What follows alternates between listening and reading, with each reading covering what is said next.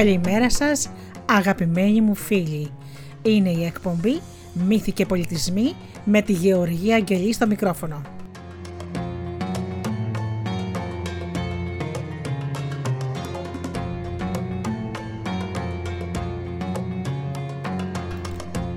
Το ταξίδι μας στον κόσμο των παραμυθιών αυτές οι δύο ώρες όπου μαζί πηγαίνουμε σε όλες τις χώρες του κόσμου.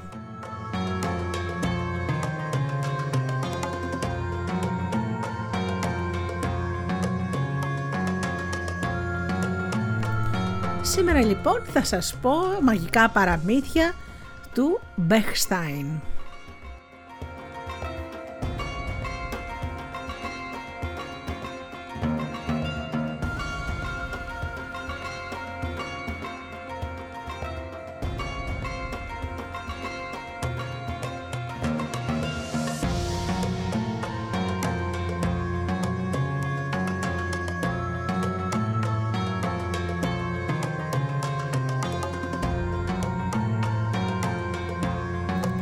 Ξεκινάμε με τραγούδι και αμέσως μετά με το πρώτο παραμύθι.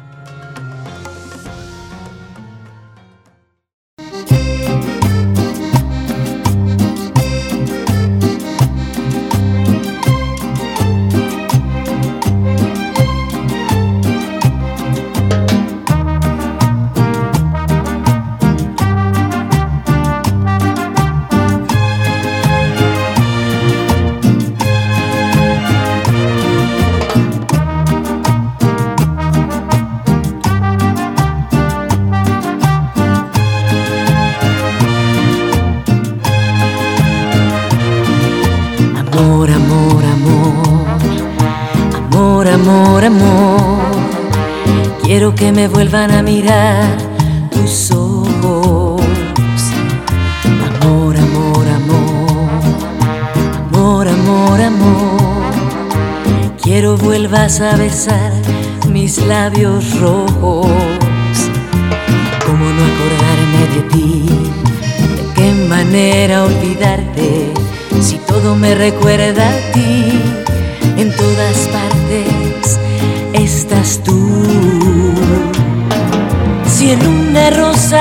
estás tú, si en cada respirar estás tú, ¿cómo te voy a olvidar? ¿Cómo te voy a olvidar? Si besando la cruz estás tú, rezando una oración estás tú, ¿cómo te voy a olvidar? ¿Cómo te voy a olvidar? Te clavaste aquí en mi corazón y de amor llenado mi alma. Y tu sangre corre por mis venas. Y mi sangre me hace estremecer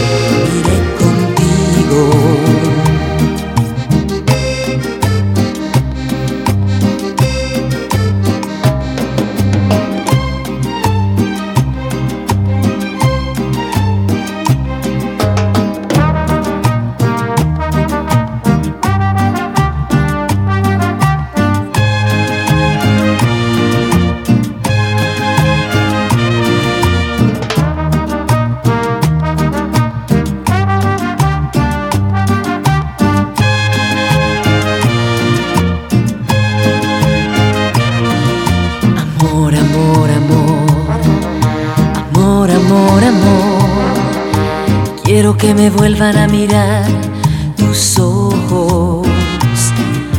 Amor, amor, amor, amor, amor, amor.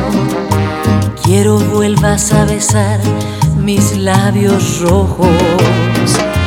¿Cómo no acordarme de ti? ¿De qué manera olvidarte?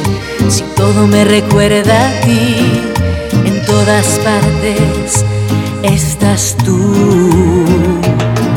Si en una rosa estás tú, si cada respirar estás tú, ¿cómo te voy a olvidar?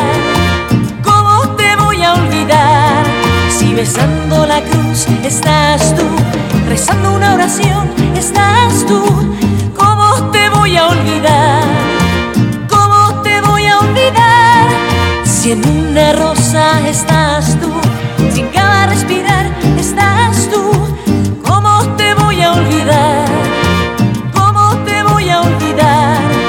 Besando la cruz estás tú, rezando una oración estás tú. ¿Cómo te voy a olvidar? ¿Cómo te voy a olvidar? Amor, amor, amor. Quiero volverte a besar.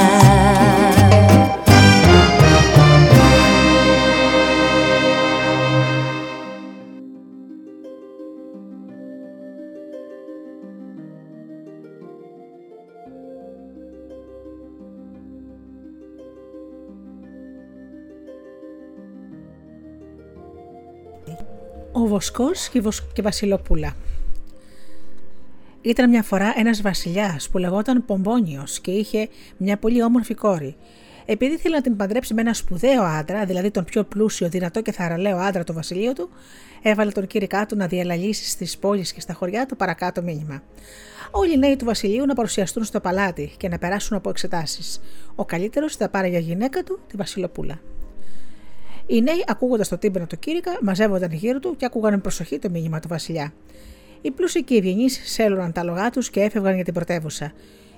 Οι φτωχοί όμως έλεγαν μεταξύ τους: Η πριγκίπισσα ποτέ της δεν θελήσει να παντρευτεί ένα κακόμοιρη σαν εμάς, και γύρισαν ήσυχοι στις δουλειές τους. Περισσότερο θαραλέος από όλους ήταν ένας βοσκός που έβοσκε τις χίδες του πιο πέρα και άκουσε το μήνυμα και αναρωτήθηκε: Γιατί να μην δοκιμάσω κι εγώ; Εμπιστεύτηκε το κοπάδι του αφέντη του και αφού μάζεψε τα πράγματά του σε ένα δισάκι, ξεκίνησε με τα πόδια για να πάει στο παλάτι του Βασιλιά. Όταν έφτασε στην αυλή, οι αξιωματούχοι και οι αυλικοί τον κορόιδευαν, βλέποντας τον έτσι κακοντημένα. Ο Βοσκός δεν ταράχτηκε καθόλου. Ζήτησε να εργαστεί και τον έστειλαν στην κουζίνα να πιένει τα πιάτα. Έτρωγε τα υπολείμματα του βασιλικού τραπεζιού, κοιμόταν στο στάβλο και την ορισμένη ώρα παρουσιάστηκε και εκείνος μπροστά στο Βασιλιά. Οι νέοι συγκεντρώθηκαν, όπως είπαμε, πλούσιοι, όμορφοι και λεβέντες. Ο Βασιλιάς τους κοίταζε όλους με συμπάθεια. Και ξαφνικά ζάρωσε τη μύτη του, βλέποντας το βοσκό, ντυμένο έτσι κακομίρικα. Επειδή όμως δεν μπορούσε να κάνει διαφορετικά, τον έβαλε στη σειρά μαζί με τους άλλους υποψήφιους, όντας βέβαιος ότι γρήγορα θα αποτύχει και θα έβγαινε από τη μέση. Μα ο Βασιλιάς γελάστηκε. Στη δοκιμασία της δύναμης, της αντοχής και του θάρρους, ο Βοσκός νίκησε τα άλλα παλικάρια. Ευκίνητος, προσεκτικός, θαραλέος, ήρθε πρώτος και όλοι τον χειροκρότησαν. Μοναχά ο Βασιλιά ήταν τρομερά ματανιωμένος για την προκήρυξή του και δεν ήξερε με ποιο τρόπο να ξεφύγει χωρίς να θετήσει τη βασιλική υπόσχεση. Σκέφτηκε λοιπόν και είπε στο νέο: Οι δοκιμασίες δεν τελείωσαν. Πρέπει να ξεπεράσεις άλλες τρεις ακόμη. Αύριο το πρωί θα οδηγήσεις στο λιβάδι τους 100 λαγούς μου. Το βράδυ θα πρέπει να τους φέρεις πίσω. Και τους 100. Αν αυτό σου φαίνεται πολύ δύσκολο, δεν έχεις παρά να παρατηθείς. Ο νέο κατάλαβε ότι ο Βασιλιάς προσπαθούσε να τον αποθαρρύνει, γιατί δεν τον ήθελε για γαμπρό του. Θα ήθελε όμως να το απαντήσει περήφανα ότι δέχεται και παραδέχεται να υποστεί τη δοκιμασία, μα φοβήθηκε ότι θα του κάνει κακή εντύπωση και είπε ευγενικά: Αφήστε με μία μέρα να σκεφτώ. Θα αποφασίσω και θα σας πω. Βγαίνοντας από τα παλάτια του Βασιλιά, τράβηξε για την εξοχή. Ήθελε να αναπνεύσει λίγο καθαρό αέρα και να σκεφτεί. Σε ένα δρομάκι, μια συμπαθητική γριούλα του ζήτησε λαϊμοσύνη. Γιαγιάκα μου, της είπε ευγενικά. Δυστυχώς δεν έχω ούτε πεντάρα. Μπορώ όμως να σου δώσω λιγάκι ψωμοτήρι που έχω μαζί μου για κολατσό. Είναι περίσσευμα από το βασιλικό τραπέζι. Πάρτο και καλή σου όρεξη. Η γριούλα τον ευχαρίστησε και άρχισε να φλιαρεί μαζί του κάνοντάς του συντροφιά. Τι σκέφτεσαι, Γιώκα μου, του λέει κάποια στιγμή η γριά και είσαι τόσο αναστατωμένο. Σου συμβαίνει τίποτα; Ο Βοσκός της ζητήθηκε την ιστορία και, προσ... και πρόσθεσε. Αν δεχτώ τη δοκιμασία αύριο το βράδυ, όλοι θα με περιγελούν γιατί δεν γίνεται να ξαναφέρω πίσω 100 λαγούς. Αν πάλι δεν δεχτώ, δεν θα παντρευτώ τη Βασιλοπούλα. Τίποτα δεν είναι αδύνατο για όσους έχουν καλή καρδιά, παρατήρησε η Γριούλα και πρόσθεσε. Άκουσέ με και πρόσεξε καλά. Πάρε αυτή τη φλογέρα και δέξου τη δοκιμασία. Όταν έχεις ανάγκη από βοήθεια, παίξ την και όλα θα τακτοποιηθούν. Ο Βοσκός πήρε ενθουσιασμένος στη φλογέρα και ευχαρίστησε την καλή γριούλα. Και έτσι γύρισε στο παλάτι. Αποφάσισα να δεχτώ το δοκιμασία, είπε στο Βασιλιά. Είμαι πανέτοιμος. Ο Βασιλιάς βέβαια γελούσε κάτω από τα μουστάκια του, γιατί μόλις ο Βοσκός βρέθηκε στο κλουβί με τους λαγούς και άνοιξε την πόρτα, τα ζωάκια χύμιξαν προς όλες τις κατευθύνσεις και σε λιγάκι χάθηκαν ολότελα. Ακόμα και οι αυλικοί γελούσαν μαζί με τους υπηρέτες. Ο Βοσκός όμως δεν έχασε το θάρρος του και άρχισε να τρέχει ξοπίσω τους, σφυρίζοντας και μόλις βρέθηκε μακριά από το παλάτι, κάθεσε σε μια πέτρα, πήρε τη φλογέρα και άρχισε να παίζει. Θαύμα. Από τα χαντάκια και τους θάμνου πρόβαλαν σε μια μόνο στιγμή όλοι οι λαγοί και άρχισαν να τρώνε γύρω του χορταράκι σαν προβατάκια. Ένας μάλιστα αυλικό που ήθελε να γελάσει πίσω από την πλάτη του βοσκού τον είχε παρακολουθήσει κρυβά. Καταλαβαίνετε βέβαια την έκπληξή του όταν είδε αυτό το περίεργο θέαμα. Γύρισε στο παλάτι και λέει στο Βασιλιά: Οι εκατό λαγοί είναι μαζεμένοι γύρω από αυτό το φουκαρατζίκο και τρώνε χορτάρι. Τους μέτρησα. Δεν λείπει ούτε ένας. Ο Βασιλιάς έξισε το κεφάλι του σκεπτικός και η Βασιλοπούλα, βλέποντάς τον στενοχωρημένο, του είπε μια έξυπνη ιδέα. Έβγαλε την κορώνα και τα χρυσαφικά της, φόρησε ρούχα βοσκοπούλας και έτρεξε να βρει το βοσκό. Τι όμορφα ζώα φώναξε μόλις έφτασε κοντά του. Μήπως μπορώ να έχω ένα; Ο Βοσκός όμως τη γνώρισε αμέσως και προσποιήθηκε ότι δεν την κατάλαβε. Και βέβαια της αποκρίθηκε. Πρώτα όμως να μου δέσεις τα κορδόνια του αριστερού μου παπουτσιού. Η Βασιλοπούλα δεν είχε δέσει σε κανέναν μέχρι τότε ποτέ ξανά κορδόνι παπουτσιού. Ούτε και στον εαυτό της. Για να πάρει όμως το λαγό, αναγκάστηκε να γονατίσει και να δέσει τα κορδόνια των παπουτσιών του βοσκού. Μόλις πήρε το λαγό, τον έβαλε σε ένα καλάδι και απομακρύνθηκε ευχαριστημένη. Δεν είχε προχωρήσει ούτε δέκα βήματα όταν ο λαγός, ακούγοντας τη φλογέρα που άρχισε να ξαναπέζει ο, ο βοσκός, πετάχτηκε από το καλάδι και έταξε κοντά του. Η Βασιλοπούλα, βλέποντας άδειο το καλάθι της, στενοχωρέθηκε πολύ. Ο λαγός μου ξέφυγε, σκέφτηκε, και τώρα πρέπει να παντρευτώ αυτόν τον νέο. Ο Βοσκός δεν ήταν άσχημο παλικάρι, μα Βασιλοπούλα ποτέ δεν θα καταδεχόταν να τον πάρει για άντρα της. Άρχισε λοιπόν να κλαίει με καυτά δάκρυα και ο Βασιλιάς προσπάθησε να την παρηγορήσει. Με στενοχωριέσαι κούρουλα μου, της είπε. Θα προσπαθήσω εγώ να ξεφορτωθώ αυτόν τον παλιό Βοσκό. Μεταμφιάστηκε λοιπόν σε ξυλοκόπο. Ανέβηκε σε ένα ψωριάρικο γαϊδούρι και τράβηξε για την εξοχή. Σε λίγο έφτασε μπροστά στο βοσκό και που φύλαγε λαγούς. Τι όμορφα ζώα, φώναξε. Μήπως μπορώ να πάρω ένα; Ο Βοσκός κατάλαβε αμέσως ότι ήταν ο Βασιλιάς, αλλά δεν θέλησε να το φανερώσει. Και βέβαια, το αποκρίθηκε χαμογελαστός. Ξέρεις όμως κάτι, εγώ είμαι πολύ παράξενος άνθρωπος και θέλω ορισμένα πράγματα για αντάλλαγμα. Δηλαδή, θέλω να φιλήσεις αυτή τη στιγμή το γαϊδερό σου στην ουρά του. Ο Βασιλιάς Πομπόνιος κοκκίνησε σαν όρμη ντομάτα. Πώς τολμούσε αυτός ο Αγρίκος να του ζητάει τέτοιο πράγμα. Δίστασε λοιπόν για λίγο, μα μετά βάζοντας προσπάθεια, φίλησε το γαϊδερό του στην ουρά. Για να παραγωγηθεί, μάλιστα είπε μέσα του. Έτσι που είμαι ντυμένο ξυλοκόπος, ποτέ κανείς δεν θα το μάθει. Έτσι πήρε το λαγό και τον έβαλε στην τσέπη του κουρελιασμένου πανοφοριού του και έφυγε. Μόλις όμως απομακρύνθηκε, ο, ο βοσκός έπαιξε φλογέρα σιγά σιγά κάποιο σκοπό, ο λαγός τον άκουσε, πετάχτηκε έξω από την τσέπη του Βασιλιά και έτρεξε να ενωθεί με τους υπόλοιπους. Ο Βασιλιάς κατάλαβε ότι δεν είχε το λαγό στην τσέπη παρά μόνο όταν έφτασε στο παλάτι. Αυτός ο νέος είναι παμπόνιρος, σκέφτηκε με πίκρα, και θα μπορούσε να γίνει μια μέρα σπουδαίος Βασιλιάς. Μα εγώ δεν μπορώ να, να το χωνέψω πω η κόρη μου θα παντρευτεί ένα παλιοβοσκό. Πρέπει όμως να βρω μια άλλη αφορμή. Το βράδυ λοιπόν ο Βοσκός γύρισε στο παλάτι τριγυρισμένος από τους 100 λαγούς που τον ακολουθούσαν σαν σκυλάκια. Μπράβο, του λέει ο Βασιλιάς. Ξεπέρασες με μεγάλη επιτυχία την πρώτη δοκιμασία. Ακού τώρα και τη δεύτερη. Στην, αποθή μου, στην αποθήκη μου διέταξαν να ανακατεύσουν καλά 100 κοντάρια μπιζέλια και 100 κοντάρια φακές. Αν καταφέρεις να τα ξεχωρίσεις σε μια νύχτα, χωρίς φως, τότε θα σου δώσω για γυναίκα την κόρη μου. Ο Βοσκός σούφορσε τα φρύδια, μα μόλις θυμήθηκε τη μαγική φλωριέρα, ανταποκρίθηκε με καθαρή σαν κρίσταλο φωνή. Σύμφωνη. Τον έστειλαν στην αποθήκη του παλατιού, ενώ οι υπηρέτε απ' έξω γελούσαν με την καρδιά τους λέγοντας: Αυτή τη φορά θα δει τι θα πάθει. Δεν πρόκειται, δεν πρόκειται να τα καταφέρει ακόμα και αν καλέσει να τον βοηθήσουν στρατιές μυρμηγκιών. Τα λόγια τους έδωσαν θάρρος στον καημένο βοσκό που σκέφτηκε να χρησιμοποιήσει τα μυρμήγκια. Έπαιξε σιγά σιγά με τη φλογέρα ένα σκοπό και αμέσως από τις χαραμάδες και τις τρυπούλες της αποθήκης άρχισαν να ξεφετρώνουν χιλιάδες μυρμήγκια που βάλθηκαν να ξεχωρίζουν από τη μια μεριά τις φακές και από την άλλη τα μπιζέλια. Την αυγή και όλα είχαν τελειώσει. Ανοίξτε μου να βγω, τελείωσα, φώναξε ο βοσκός χτυπώντας τα χέρια του στην πόρτα. Μπροστά στους κατάπληκτους υπηρέτες και τους αυλικούς βρίσκονταν χωρισμένα σε σωρούς τα μπιζέλια και οι φακές. Ο Πομπόνιος παραδέχτηκε ότι κανένας άλλος στο βασίλειό του δεν ήταν άξιος να τα καταφέρει, μα δεν έλεγε να υποχωρήσει. Καλά, καλά, του λέει. Τώρα μένει η τελευταία δοκιμασία. Πρέπει να φας μέσα σε μια νύχτα όλα τα ψωμιά αυτού του δωματίου. Και λέγοντας αυτά, τα, αυτά τα λόγια, άνοιξε ένα δωμάτιο γεμάτο με ψωμιά, κουλούρες, κουλουράκια, παξιμάδια. Οι υπηρέτριες και οι υπηρέτες άρχισαν να γελούν. Μα ο νέος δεν τους έδωσε καμιά σημασία. Αντίθετα, έφεγε περισσότερο από το συνηθισμένο. Ύστερα με μεγάλη ψυχραιμία πέρασε μέσα στο δωμάτιο με τα ψωμιά και παρακάλεσε να διπλοκλειδώσουν την πόρτα. Όταν έμεινε μόνος, πήρε φλογέρα και άρχισε πάλι να παίζει απαλά ένα σκοπό. Από τις χαραμάδες και τις τρύπες των τείχων άρχισαν να παρουσιάζονται μπροστά του αμέτρητα χαριτωμένα ποντικάκια που ρίχτηκαν με λεμαργία πάνω στα ψωμιά. Μόλις χόρτεναν, παρουσιαζόντουσαν άλλα.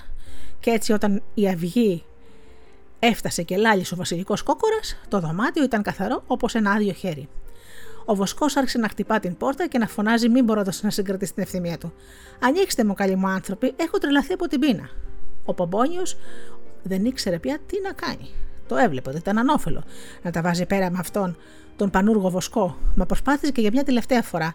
Διέταξε να του φέρουν ένα μεγάλο σακί και του είπε: Άμα γεμίσεις με ψέματα το σακί, τότε θα παντρευτείς τη Βασιλοπούλα. Ο Βοσκός, διασκεδάζοντας μπροστά σε ολόκληρη την αυγή, άρχισε να λέει κάτι υπερβολές και κάτι ψέματα που η Βασιλοπούλα δεν μπορούσε να κρατήσει τα γέλια της. Ο Βασιλιάς όμως έλεγε συνεχώς: Δεν γέμισε το σακί, δεν γέμισε, πες κι άλλα, πες κι άλλα. Καλά, είπε ο Βοσκός. Ακούστε λοιπόν δύο ψέματα να σας φύγει το μυαλό. Μια μέρα ήρθε και με βρήκε Βασιλοπούλα, ντυμένη Βοσκοπούλα, για να με πείσει να της δώσω ένα λαγό. Έσκυψε μάλιστα και έντεσε τα κορδόνια του παπουτσιού μου. Και σε λίγο ήρθε ο ίδιος ο Βασιλιάς Πομπόνιος, ντυμένος ξυλοκόπος, για να του χαρίσω ένα λαγό. Φτάνει, φτάνει, φτάνει, λέει ο Βασιλιάς. Διαφορετικά το σακί θα ξεχυλήσει. Ο Βοσκός σώπασε αμέσως και δεν ξαναπήλυσε, παρά μονάχα τη στιγμή που τον ρώτησε ο παπάς αν θέλει τη Βασιλοπούλα για γυναίκα του.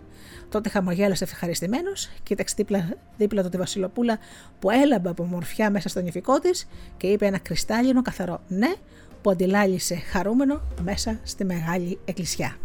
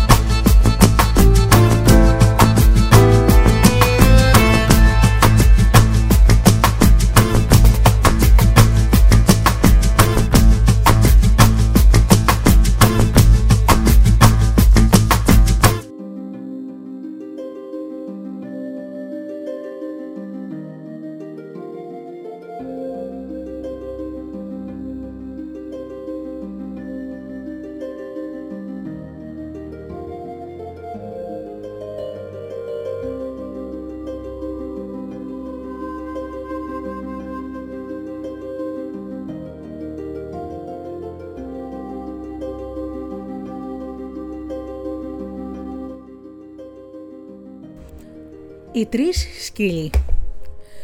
Ένας φτωχός βοσκός είχε δύο παιδιά, ένα γιο και μια κόρη. Όταν κατάλαβε πως πλησιάζει το τέλος τους, φώναξε κοντά του τα παιδιά του και τους είπε «Σας αφήνω ένα σπιτάκι και τρία πρόβατα. Να τα μεράσετε μεταξύ σας και να είστε αγαπημένοι». Τα δύο παιδιά έκλειψαν πολύ για τον πατέρα τους. Και έπειτα ο θερφός ρώτησε τον αδελφίλα του «Τι προτιμάς, το σπίτι ή τα πρόβατα». Το κορίτσι διάλεξε το σπιτάκι και ο αδερφός της παρατήρησε Διάλεξες πολύ σωστά και ελπίζω να ζήσεις ήσυχα και καλά. Εγώ όμως θα ταξιδέψω μακριά για να δοκιμάσω την τύχη μου. Δεν πρόκειται να σε ξεχάσω ποτέ. Την αγκάλιασε τρυφερά και έφυγε, αλλά η τύχη αργούσε να φανεί. Μια μέρα, καθώς ήταν ξαπλωμένος στη γωνιά του ενός δρόμου μαζί με τα προβατά του, πέρασε από μπροστά του ένας άντρας που κρατούσε δεμένα τρία σκυλιά. Μαύρα, μεγαλόσωμα. το ένα πιο μεγάλο από το άλλο. Ο άνθρωπος αυτός στάθηκε και του λέει: Θέλεις, φίλε μου, να αλλάξεις τα προβατά σου με τα σκυλιά μου; Τρελάθηκες, είπε ο Βοσκός. Τα προβατάκια μου βρίσκουν μόνο τους την τροφή τους, ενώ τα σκυλιά πρέπει να τα φροντίζω εγώ. Μάθε όμως, επέμενε ο άγνωστος, ότι τα σκυλιά μου έχουν παράξενα ονόματα που είναι ανάλογα με τις ικανότητές τους. Ο ένας λέγεται Φέρ μου να φάω, ο άλλος λέγεται Κομμάτια σέτων και ο τελευταίος Σπάσε σίδερα. Στα λόγια αυτά ο Βοσκός αισθάνθηκε ένα κατακίνητο πειρασμό και άλλαξε τα πρόβατά του με τα σκυλιά του ξένου. Όταν έμενε μόνος του, θέλησε να δοκιμάσει τις ικανότητες των σκύλων του και είπε στον πρώτο: Φέρε μου να φάω. Και ο σκύλος εξαφανίστηκε και σε λίγο γύρισε κρατώντας στα δόντια του ένα καλάθι με υπέροχα φαγητά. Ο Βοσκός συνέχισε ενθουσιασμένος στον δρόμο του. Επιτέλους, η τύχη είχε αρχίσει να το γαμογελά. Σε λίγες μέρες συνάντησε μια κηδεία, ή μάλλον κάτι που έμοιαζε με κηδεία, γιατί επρόκειτο για ένα αμάξι σκεπασμένο με μαύρα κρέπια. Μέσα στο αμάξι καθόταν ένα πανέμορφο κορίτσι που έκλαιγε απαρηγόρητα. Τι τρέχει, ρώτησε ανήσυχος ο Βοσκός. Γιατί κυδεύεται ένα ζωντανό πλάσμα, Είστε ξένος, το αποκρίθηκαν, και δεν ξέρετε τις συμφορές μας. Πάνω στο βουνό μένει ένας φοβερός δράκος που απειλεί να μας καταστρέψει, αν δεν του παγαίνουμε κάθε χρόνο μια νέα και όμορφη κοπέλα. Τη χρονιά αυτή ο κλήρος έπεσε στη Βασιλοπούλα μας. Σε λίγο θα μας την φάει ο δράκος, γι' αυτό κάνουμε από τώρα την κηδεία της. Ταράχτηκε ο νέος πολύ στο άκουσμα αυτών των λόγων. Πήρε από πίσω το αμάξι. Η πένθυμη συνοδεία έφτασε στους πρόποδες του βουνού και το κορίτσι άρχισε να ανεβαίνει το μονοπάτι. Ο νέος την ακολούθησε, σαν μαγνητισμένος. Ο αμαξάς όμως του φώναξε. Γύρνα πίσω, διαφορετικά θα σε φάει και σένα ο δράκος. Μα το παλικάρι δεν έδωσε καμιά σημασία. Σε λίγο έφτασαν σε μια σκοτεινή σπηλιά, από που πρόβαλε ένα απέσιο πλάσμα, σκεπασμένο με σκληρά λέπια κροκόδιλου. Από το στόμα που έχασκε έβγαιναν φωτιές και από τα δόντια του γυάλιζαν σαν κοφτερές λάμες.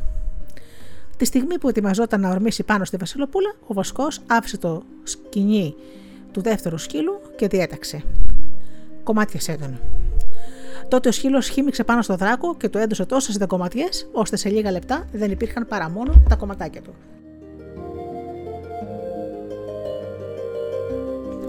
Η Βασιλοπούλα δεν μπορούσε να κρατήσει τα δάκρυά της αυτή τη φορά.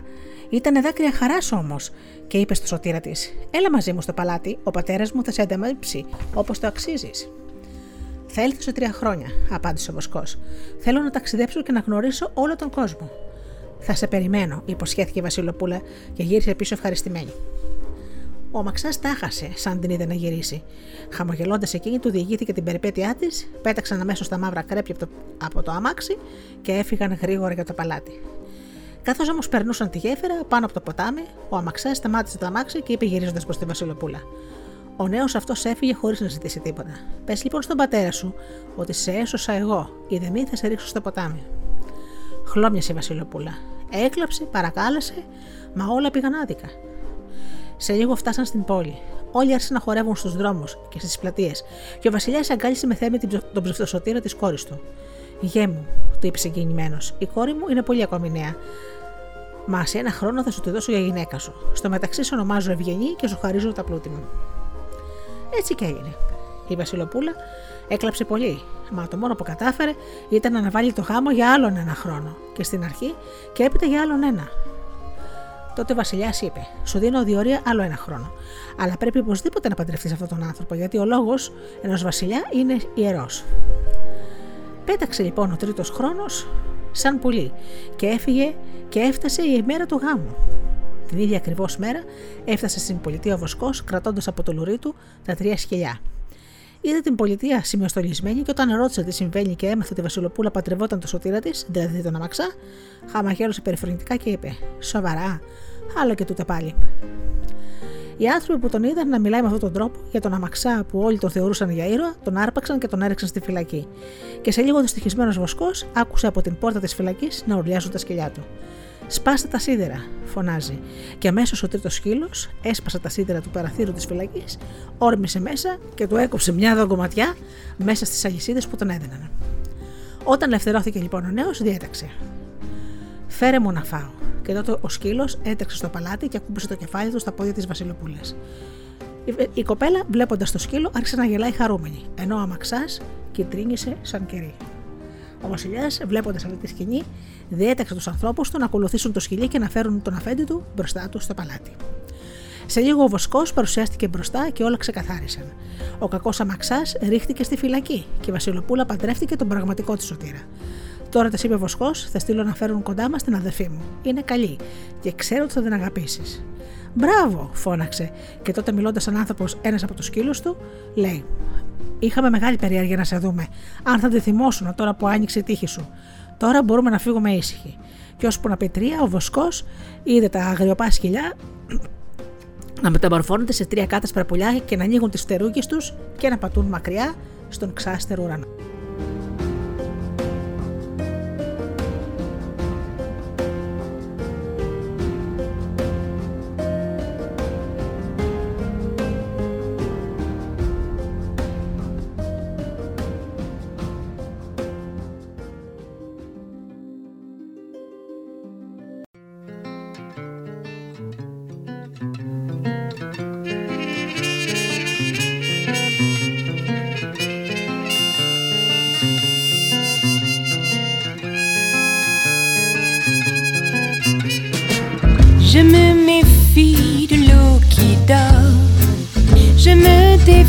Des bras qui forment en tombe, langoureusement amoureuse de tous ces cas d'espèce.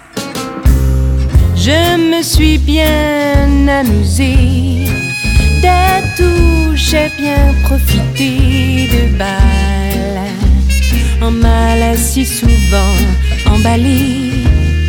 Pour un rien, je sais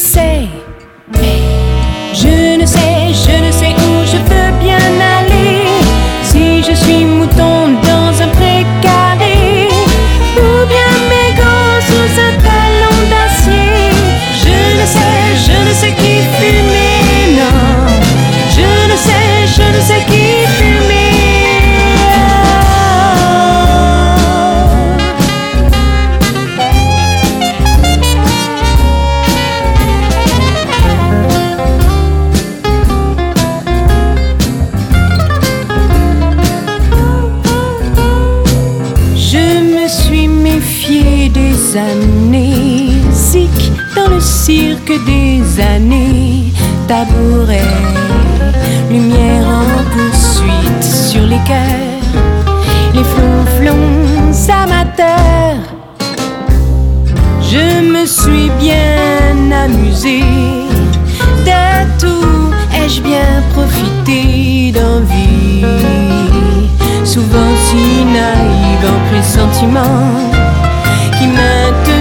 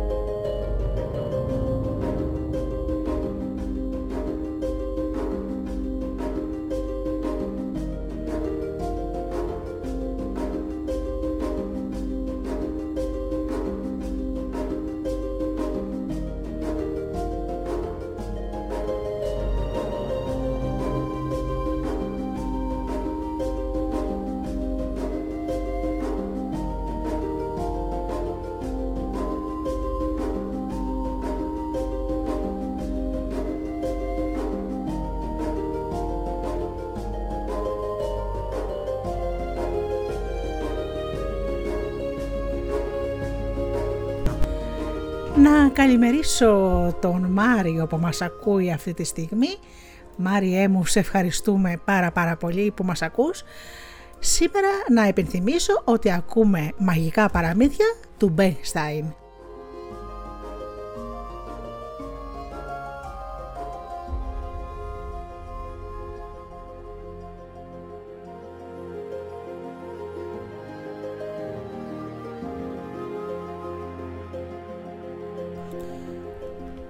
Ο θησαυρός των τριών αδελφών. Κάποτε ζούσε ένας ράφτης που είχε τρεις γιους. Ο κάθε γιος του είχε φυσικά το δικό του όνομα. Μα ο κόσμος συνηθίζει να τους φωνάζει ένα ξεχωριστό παρατσούκλι. Έτσι τον ξυλουργό τον λέγανε Μακρύ, τον Μιλωνά Χοντρό και τον Τωριναδόρο Αγαθιάρη. Μια μέρα ο Μακρύς βάρεθηκε να ζει όλος στο δύο χωριό και να βλέπει καθημερινά τα ίδια και τα ίδια πρόσωπα, γι' αυτό πήρε την απόφαση και είπε στον πατέρα του: Θα φύγω. Θα ταξιδέψω με τα σύνεργά μου και μερικά λεφτά και θέλω να βρω την τύχη μου. Έτσι λοιπόν ξεκίνησε. Προχώρησε πολύ, μέρες πολλές. Μα μια φορά ανοίγοντα το σακουλάκι του, βεβαιώθηκε ότι δεν το έμενε παρά μόνο μία πεντάρα. Ανήσυχο να ρωτιόταν τι θα έκανε την άλλη μέρα που δεν θα είχε να φάει όταν συνάντησε ένα γέρο που τον ρώτησε. Τι έχεις παλικάρι μου, στενοχωρημένο σε βλέπω. Πώς να είμαι χαρούμενος παππού, ούτε δουλειά έχω, ούτε λεφτά. Έλα μαζί μου και μη σε νοιάζει. Θα σου βρω εγώ δουλειά. Ο ανθρωπάκος προχώρησε μπροστά. Ο μακρύς τον ακολούθησε λίγο πιο πίσω. Στο τέλος έφτασαν σε ένα όμορφο σπιτάκι, όπου τους περίμενε έτοιμο στρωμένο το τραπέζι. Η γυναίκα του γεράκου έβαλε ακόμα ένα πιάτο και έφεγαν με πολύ όρεξη το φαγητό τους. Όταν πια τελείωσαν και χόρτασαν, ο γέρος είπε: Αν θέλεις, μείνε σπίτι μου, να διορθώσεις τα παλιά μου έπιπλα και εγώ θα σε πληρώσω για τη δουλειά σου. Με αυτόν τον τρόπο ο Μακρύς πέρασε μερικούς αξέχαστους μήνες στο σπιτάκι του ηλικιωμένου ζευγαριού. Ο γέρος του φερόταν πάντα ευγενικά και η γυναίκα του ετοίμαζε για τους τρεις τους τα πιο νόστιμα φαγητά. Η δουλειά δεν ήταν καθόλου κουραστική. Μια μέρα όμως ο γέρος είπε στο μακρύ: Γιώκο μου δεν έχω άλλη δουλειά να σου αναθέσω, ούτε και άλλα χρήματα να σε πληρώσω. Θα σου χαρίσω όμως κάτι που αξίζει πιο πολύ. Άνοιξε λοιπόν ένα σερτάρι, έβγαλε ένα μικροσκοπικό και χαριτωμένο τραπεζάκι και του λέει: Είναι μαγικό. Όταν πεις τραπεζάκι στρώσου, γεμίζει με ωραία φαγητά. Πρόσεξε μόνο να μην το χάσεις και προπαντό μη το λες πουθενά και να μην με ξεχάσεις. Ο Μακρύς αναγκάστηκε με μεγάλη λύπη να εγκαταλείψει το σπιτάκι του δάσους και αποχαιρέτησε τους δύο, δύο γέρους με θερμές ευχαριστίες. Μόλις απομακρύνθηκε, έβαλε κάτω το τραπεζάκι και πρόσταξε. Τραπεζάκι στρώσου. Μόνο μια στο τραπεζάκι στρώθηκε με ένα ροζ τραπεζομάντιλο και πάνω του άχνιζε ζεστό ψωμί, μια ψητή κότα σε ασημένια πιατέλα και σε μια φρουτιέρα βρισκόταν ζουμερά λαχταριστά φρούτα και δίπλα ένα όμορφο πανάτι με παλιό καλό κρασί.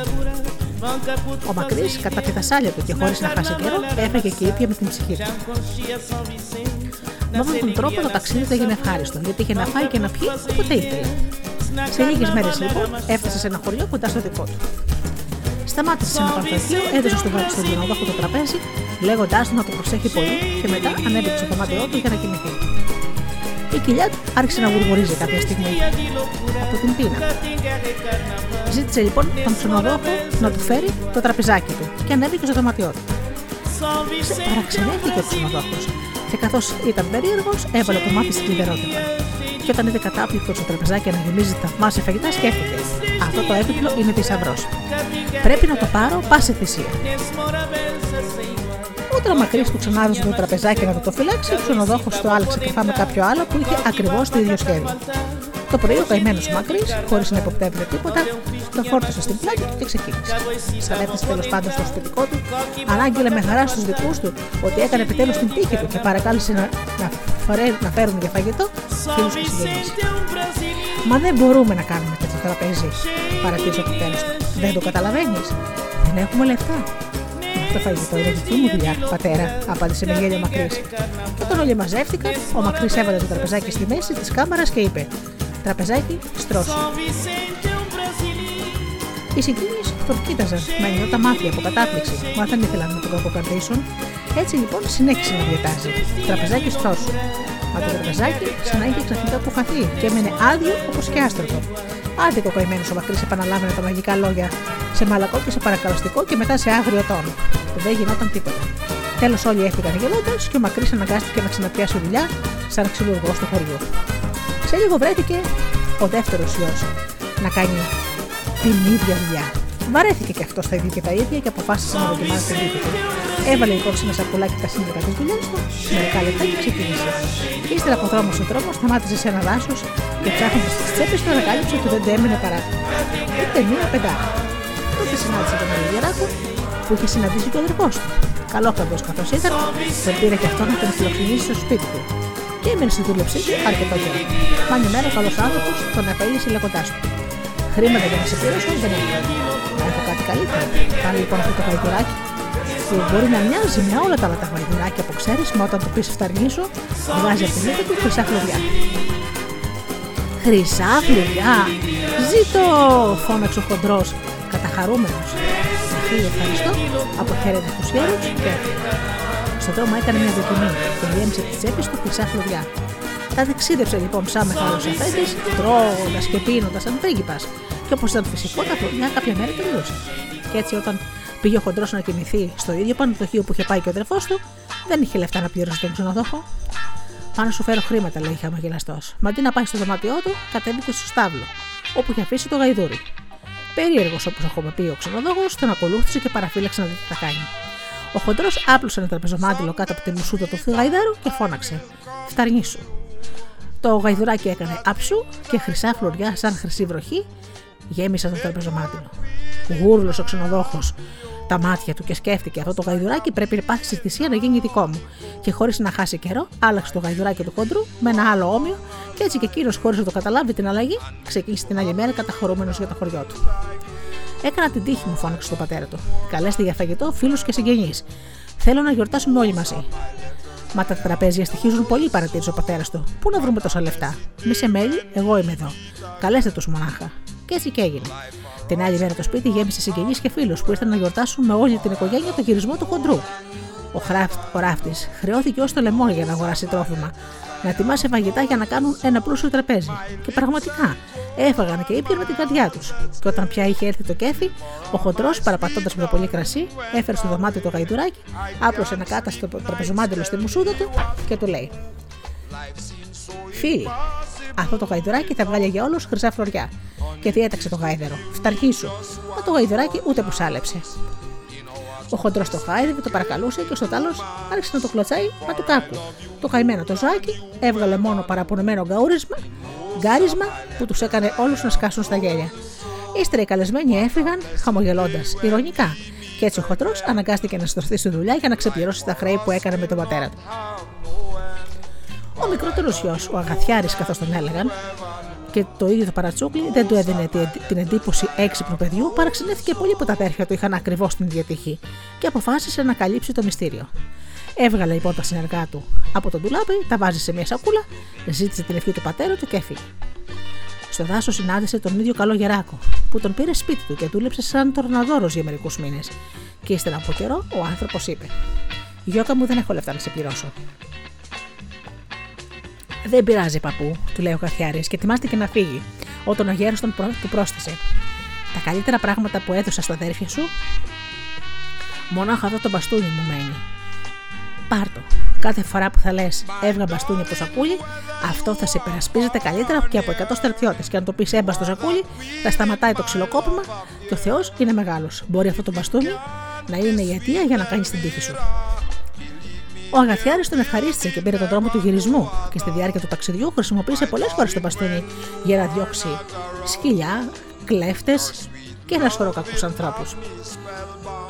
Τέλος, φτάνει στο παντοχείο, όπου είχαν σταματήσει και τα αδέρφια του και ο ξενοδόχος τον κοίταζε με υποψία, που παραξένεψε πολύ τον Αγαθιάρη. Σε παρακαλώ, το είπε, πάρε το σακούλι και πρόσεχε το τα μάτια σου. Πρόσεξε, μην τυχόν πεις, έβγα από το σακούλι. Γιατί αλλημονό. Ο ξενοδόχος όμως, καθώς ήδη ξέρουμε, ήταν περίεργος. Μόλις πήρε στα χέρια του το σακούλι και έμεινε μόνος, είπε αμέσως την απαγορευμένη φράση. Το τι έγινε δεν περιγράφεται. Το μπαστούνι πετάχτηκε από το σακούλι και άρχισε να του τη βρέχει πάνω στη ράχη του. Απανωτά και στα μάτια. Ο κακομίρη προσπαθούσε να ξεφύγει, μάτι όμως. Τέλος άρχισε να φωνάζει βοήθεια και ο Γαθιάρης έτρεξε αμέσως. Το φανταζόμουν, είπε κουνώντας με σημασία το κεφάλι του. Ήθελες να μου το πάρεις, ε, όπως έκανες με το τραπεζάκι και το καϊδούρι των αδερφών μου. Μάθε λοιπόν ότι αν δεν μου δώσεις όσο μας έκλειψες, το μπαστούνι θα σε βαράει και θα σε βαράει και θα σε βαράει. Ο ξενοδόχος προσπάθησε να αρνηθεί, αλλά η πλάτη του είχε γεμίσει κεφαλ... μελανιές και το κεφάλι του καρούμπαλα. Αποφάσισε λοιπόν να γλιτώσει για να πει την αλήθεια.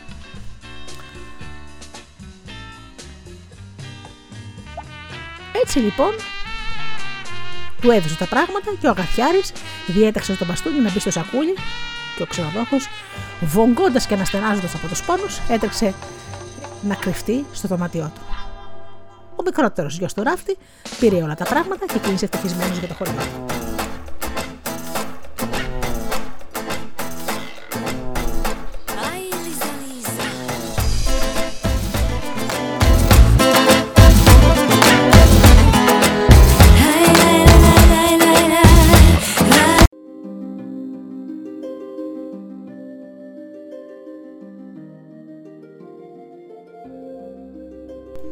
Σαν έφτασε σπίτι του, προσκάλεσε συγγενείς και φίλους να έρθουν στο φτωχικό τους για φαγητό.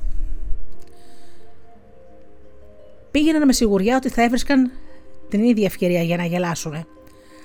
Φαντάζεστε λοιπόν την έκπληξή τους όταν ήταν το τραπεζάκι να βγάζει συνέχεια ορεκτικά και μοσχομερισμένα φαγητά και το χαϊδουράκι να γεμίζει το πάτωμα με χρυσά φλουριά σε κάθε φτέρνισμα. Μα η κατάπληξή τους έγινε πραγματικά τρομάρα όταν το μπαστούνι βγήκε από το σακούλι και ξύλισε στη ράχη μερικούς που είχαν κοροϊδέψει με πολύ μεγάλη κακία τα καημένα τα αδέρφια του. Ο Γατιάρη όμως ήταν καλό παιδί και διέταξε γρήγορα τον μπαστούνάκι να μπει στη σακούλα. Έτσι, καθώς έφεγαν καλά-καλά και χόρτασαν, γύρισαν στα σπίτια τους, κρατώντας όλοι από ένα σακουλάκι φλουριά, χαρούμενοι και ευχαριστημένοι. Και από εκεί και έπειτα, κανένα στο χωριό δεν ξαναφώναξε τον Αγαθιάρη, Αγαθιάρη.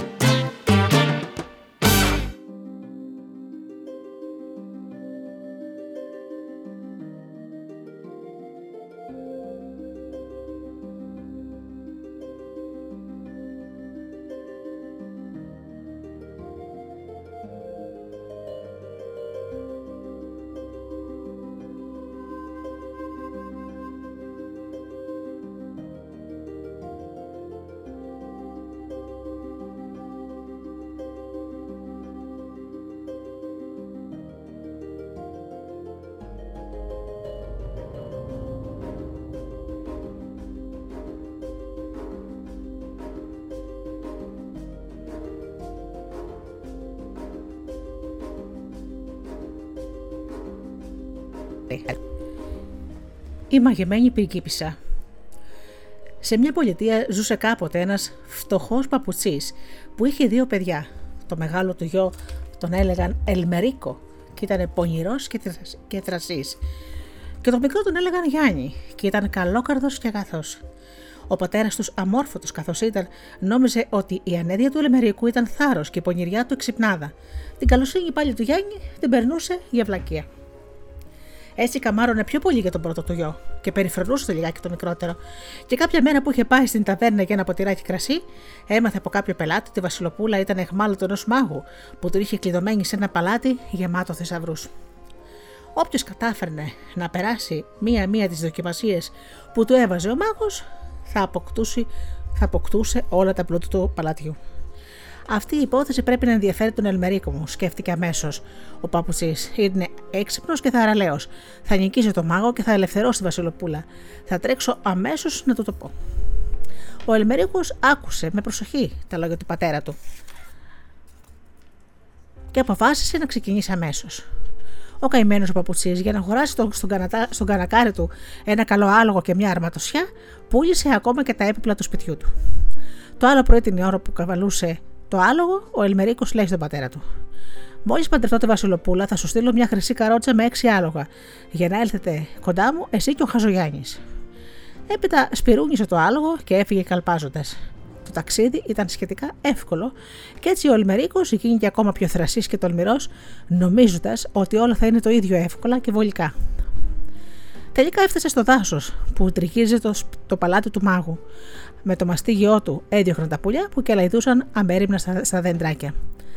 Με το πόδι του αλόγου του πάτησε μια μυρμηγκοφολιά. Μια κυψέλη κρεμασμένη από ένα κλαδί την κατακομμάτιασε με το σπαθί του και όταν έφτασε σε μια λίμνη που κολυμπούσαν καμιά δωδεκαριά πάπιες, τη φώναξε δίθε να τη ταΐσει και σκότωσε 11. Η δωδέκατη κατάφερε να του ξεφύγει. Προχωρώντας λοιπόν, βρέθηκε μπροστά στο παλάτι και βρίσκοντας την πόρτα κλειστή, κατέβηκε από το άλογο και άρχισε να χτυπά με κλωτσιές. Ένα παραθυράκι μισάνοιξε και μια γριούλα φάνηκε, ρωτώντας: Τι θέλεις, Ήρθα να ελευθερώσω τη Βασιλοπούλα και βιάζομαι πολύ. Εγώ όμως δεν βιάζομαι καθόλου, το απάντησε η γριά. Έλα αύριο κατά τις 9. Το παράθυρο έκλεισε με βιάση και ο Ελμερίκο υποχρεώθηκε λυσώντα να περάσει τη βραδιά του στο δάσος. Το πρωί κατά τις 9 παρουσιάστηκε ξανά μπροστά στην πόρτα. Η γριούλα τον περίμενε κρατώντας στο χέρι της ένα πανέρι γεμάτος σπόρους. Έριξε τους σπόρους στο χορτάρι και του λέει: Μάζεψέ τους, σε μία ώρα πρέπει να έχεις τελειώσει. Τι λες εκεί, μουρμούρισε ο Ελμερίκο. Η γριά θα στιεύεται. Ούτε πρόκειται να προσπαθήσω. Κάνει ένα περίπατο και σε μια ώρα ξαναγύρισε. Η γριά τον περίμενε ανυπόμονα. Δεν έκανες καλά, του λέει με αυστηρότητα. Τώρα έχεις τη, δέκατη, τη δεύτερη δοκιμασία. Αυτά τα δώδεκα κλειδιά θα τα ρίξω στη λίμνη. Ψάξε να τα βρεις, σε μια ώρα θα γυρίσω. Ο Ελμερίκο λοιπόν έμεινε μόνος και έβαλε τα γέλια. Γιατί να βρω τα κλειδιά αφού τα πέταξε γριά, δεν με αφήνουν ήσυχο, λέω εγώ. Έκανε λοιπόν ένα περίπατο και ξαναγύρισε πάλι σε μια ώρα. Η Βασιλοπούλα τον περίμενε, η Γριούλα τον περίμενε θυμωμένη. Δεν κάνεις καλά, του είπε πάλι και τον πήρε από το χέρι. Μπήκαν στο παλάτι, ανέβηκαν κάτι μεγάλες σκάλες και βρέθηκαν σε μια αίθουσα. Σε μια γωνιά ήταν καθισμένα τρία πρόσωπα σκεπασμένα με πέπλα. Ένα από αυτά είναι η πριγκίπισσα, του λέει η Γριούλα. Διάλεξε, αλλά σκέψου καλά προηγουμένως. Θα γυρίσω σε μια ώρα. Διαλέγω αυτό, φώναξε ο Ελμερίκος, γεμάτος αυτοπεποίθηση, δείχνοντας το δεξί πρόσωπο. Τότε έβγαλαν τα πέπλα τους και στη μέση στεκόταν η όμορφη Βασιλοπούλα και στις δύο άκρες δύο φοβεροί δράκοι. Ο, ο δράκος που στεκόταν στο δεξί μέρος άρπαξε τον Ελμερίκο και τον πέταξε έξω από το παράθυρο. Και μόλις ο άμερο νέος βρέθηκε στο, δά, στο έδαφος, μεταμορφώθηκε αμέσως σε μια άψυχη πέτρα. Στο μεταξύ, στο σπίτι του οι γονείς του εξακολουθούσαν να περιμένουν τη χρυσή καρότσα με τα έξι άλογα, αλλά η καρότσα δεν φαινόταν πουθενά. Και μια μέρα ο Γιάννης παρακάλεσε τον πατέρα του. Άσε με να δοκιμάσω κι εγώ καλέ μου μπαμπά. Κουτό, παιδί, αποκρίθηκε ο παπουτσής, κουνώντας με λύπηση το κεφάλι του. Αν δεν τα κατάφερε ο Ελμερίκος με την εξυπνάδα του, εσύ πώς θα τα καταφέρνεις με τη βλακεία που σε δέρνει. Ο Γιάννης όμως επέμενε πολύ. Μάλιστα έφυγε και χωρίς άλογο και χωρίς αρματοσιά, γιατί ο πατέρας του είχε εξοδέψει όλες τις οικονομίες του για τον Ελμερίκο. Και βάδισε και βάδισε, ώσπου έφτασε στο δάσος που κύκλωνε το ποτάμι. Αγαθός καθώς ήταν, άρχισε να ευχαριστεί τα πουλάκια για τα τραγούδια τους, προσπάθησε να μην πατήσει τα μυρμήγκια και ξαναβοήθησε μάλιστα να ξαναφτιάξουν τη φωλιά τους οι μέλισσες. Έβαλε ένα όμορφο μπουκέτο λουλούδια πλάι στην κυψέλη και όταν είδε τις 12 επίσης πάπιες να κολυμπούν στη λίμνη, έριξε στο νερό ψυχουλάκι για να τις ταΐσει. Τέλος έφτασε μπροστά στο παλάτι και χτύπησε σιγανά την πόρτα. Και όταν άνοιξε το παράθυρο και παρουσιάστηκε η γριούλα, ο Γιάννης έβγαλε το καπέλο του και αποκλείθηκε βαθιά και είπε: Καλημέρα, κυρία, με συγχωρείτε για την ενόχληση. Μα θέλω να δοκιμάσω κι εγώ την τύχη μου. Σύμφωνη, γέ μου, έλα αύριο στι 9. Την άλλη μέρα η γριούλα έριξε τους σπόρους του, του, στο χορτάρι και του λέει: Μάζεψέ τους, σε μία ώρα θα γυρίσω. Ο Γιάννης γονάτισε και άρχισε να τους μαζεύει. Μα η δουλειά δεν ήταν και τόσο εύκολη. Στα τρία τέταρτα της ώρας ήταν έτοιμος να την εγκαταλείψει όταν είδε να παρουσιάζεται μπροστά του μια ατελείωτη σειρά μυρμηγκιών.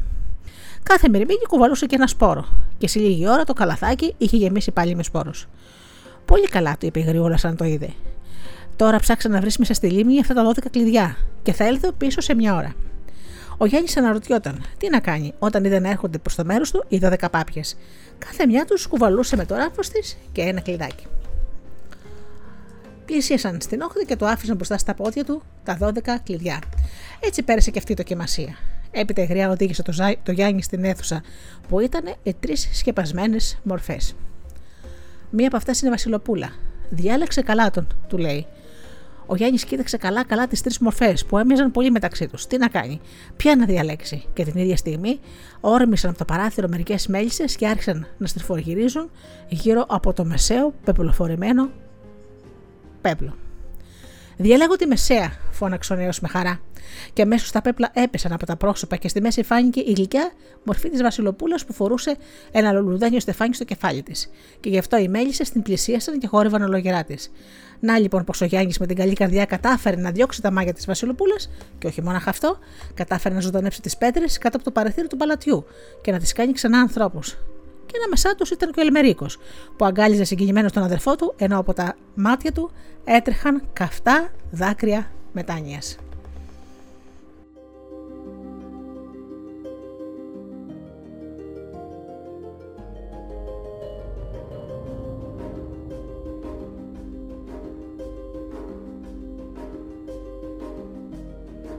Και τώρα θα σας βάλω ένα από τα ωραιότερα κομμάτια της Madame Butterfly της πάρα πάρα πολύ γνωστής όπερας.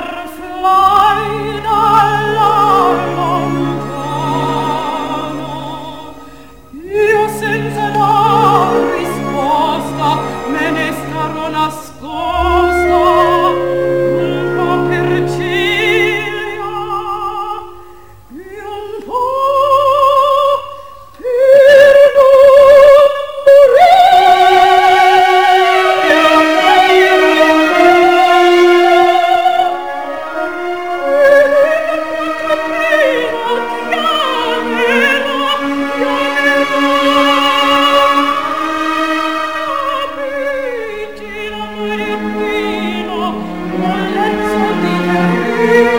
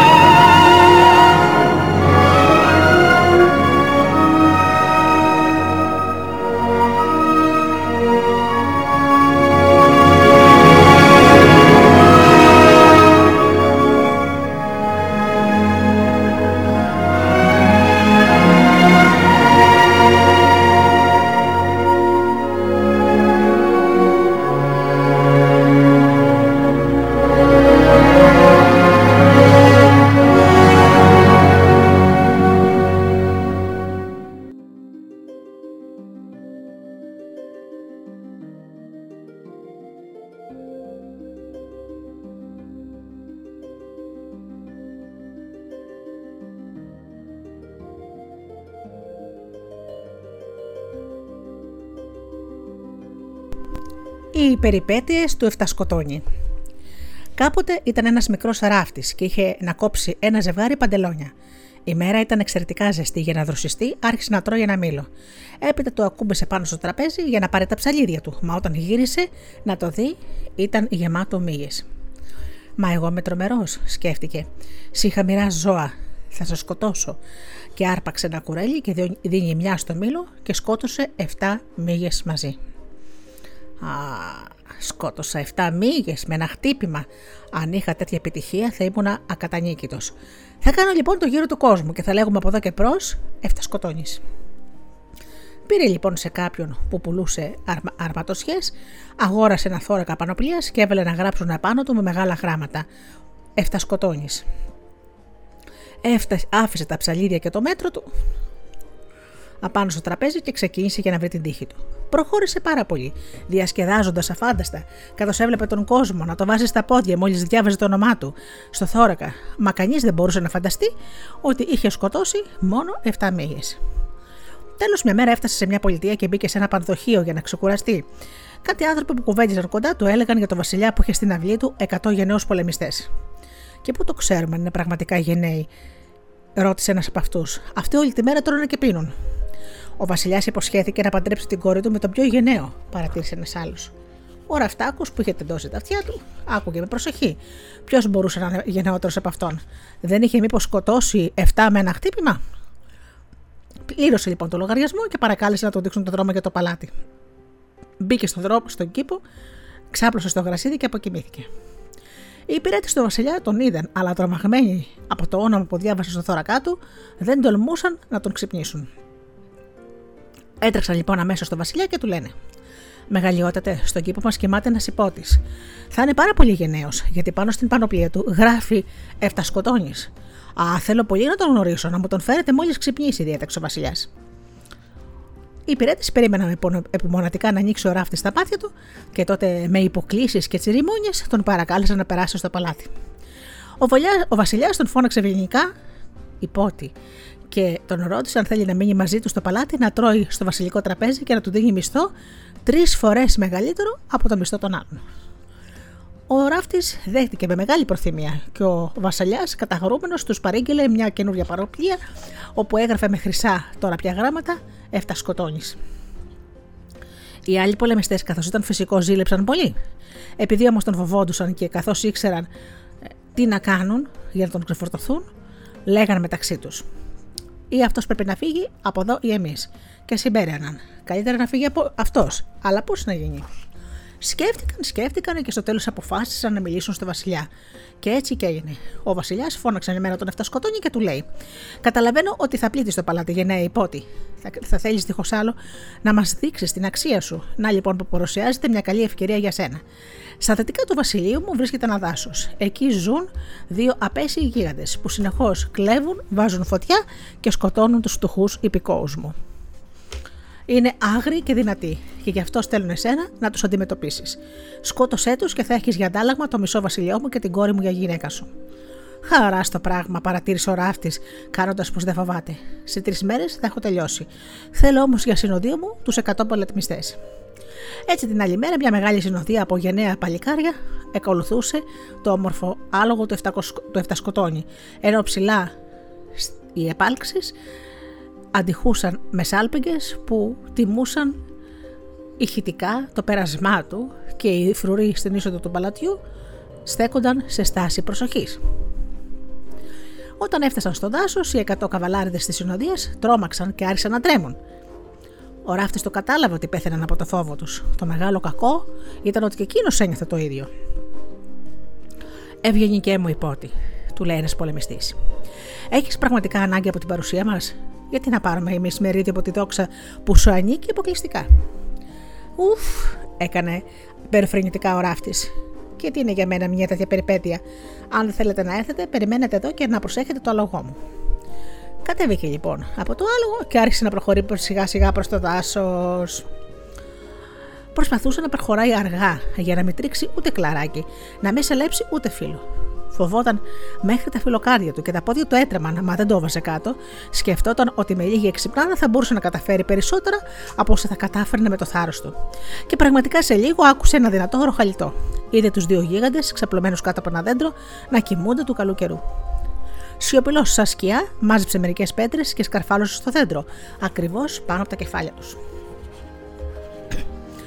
Το ροχαλιτό τους κουνούσε τα κλαδιά του δέντρου. Εγώ σκότωσα 7 μαζί, είπε, είπε από μέσα του 7 σκοτώνεις για να πάρει θάρρος. Έπειτα έβγαλε μια πέτρα από την τσέπη του και την πέταξε ακριβώς πάνω στη μύτη του γίγαντα. Ο γίγαντας πετάχτηκε πάνω θυμωμένος και έδωσε μια σπροξιά στο διπλανό του. Τις σε έπιασε, το ρωτάει ο άλλος.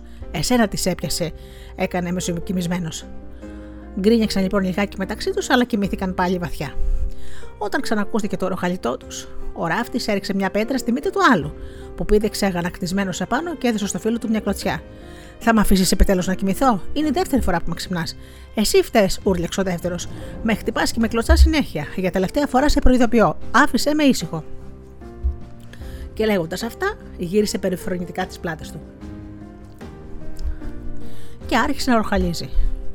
Ο άλλος τον κοίταξε για λίγο, ξύνοντας το κεφάλι του, μα έδωσε τόπο στην οργή, γύρισε από την άλλη πλευρά και σε δύο λεπτά αποκοιμήθηκε πάλι.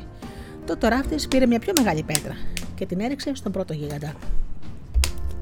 Το τι έγινε δεν περιγράφεται. Ο αγριάνθρωπος ξύπνησε έξαλλος από θυμό και με γουρλωμένα τα μάτια.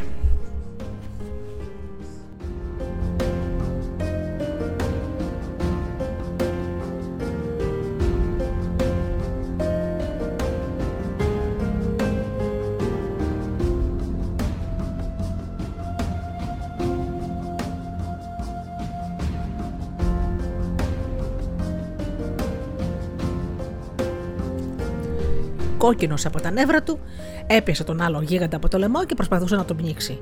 Ο δεύτερος ξαφνιάστηκε λιγάκι στην αρχή, μα του ξέφυγε. Ξέριζωσε λοιπόν ένα δέντρο και άρχισε να τον χτυπά με μανία στο κεφάλι. Ο πρώτος άρπαξε μια πέτρα και την πέταξε στο κεφάλι του άλλου, που παρα, παραπάτησε από τον πόνο, μα εξοκολουθούσε με λύση να χτυπά το φίλο του. Κανένας δεν σταματούσε, και στο τέλος έπεσαν και δύο άπνοοι με σπασμένα κεφάλια. Ο ράφτης πάνω από το δέντρο είχε κυτρινήσει από τον τρομάρο του. Φοβόταν κιόλας, μήπως πάνω στο θυμό τους το ξεριζώσουν και αυτό το δέντρο και τον ανακαλύψουν. Όταν όμως είδε να πέφτουν στο χώμα πεθαμένοι, η καρδιά του πήγε στη θέση της.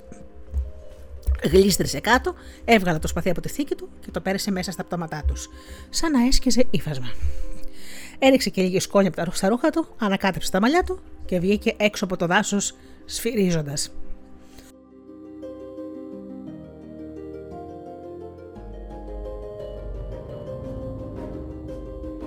Οι καβαλάρεδε, αν τον είδαν να έρχεται και φάτος χωρίς καμιά γρατζούνια, δεν πίστευαν στα μάτια τους.